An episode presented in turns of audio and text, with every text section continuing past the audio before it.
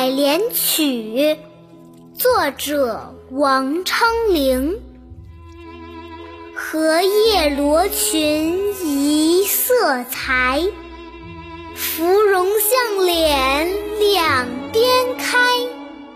乱入池中看不见，闻歌始觉有人来。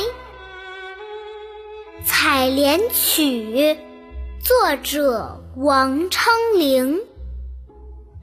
荷叶罗裙一色裁，芙蓉向脸两边开。乱入池中看不见，闻歌始觉有人来。收听二丫读唐诗，《采莲曲》是唐代诗人王昌龄的组诗作品，共两首。今天读的是第二首。这首诗画了一幅少女采莲图，不对，应该是写的是，但它真的像是一幅画呀。现在我们再来读一遍。《采莲曲》作者王昌龄。荷叶罗裙一色裁，芙蓉向脸两边开。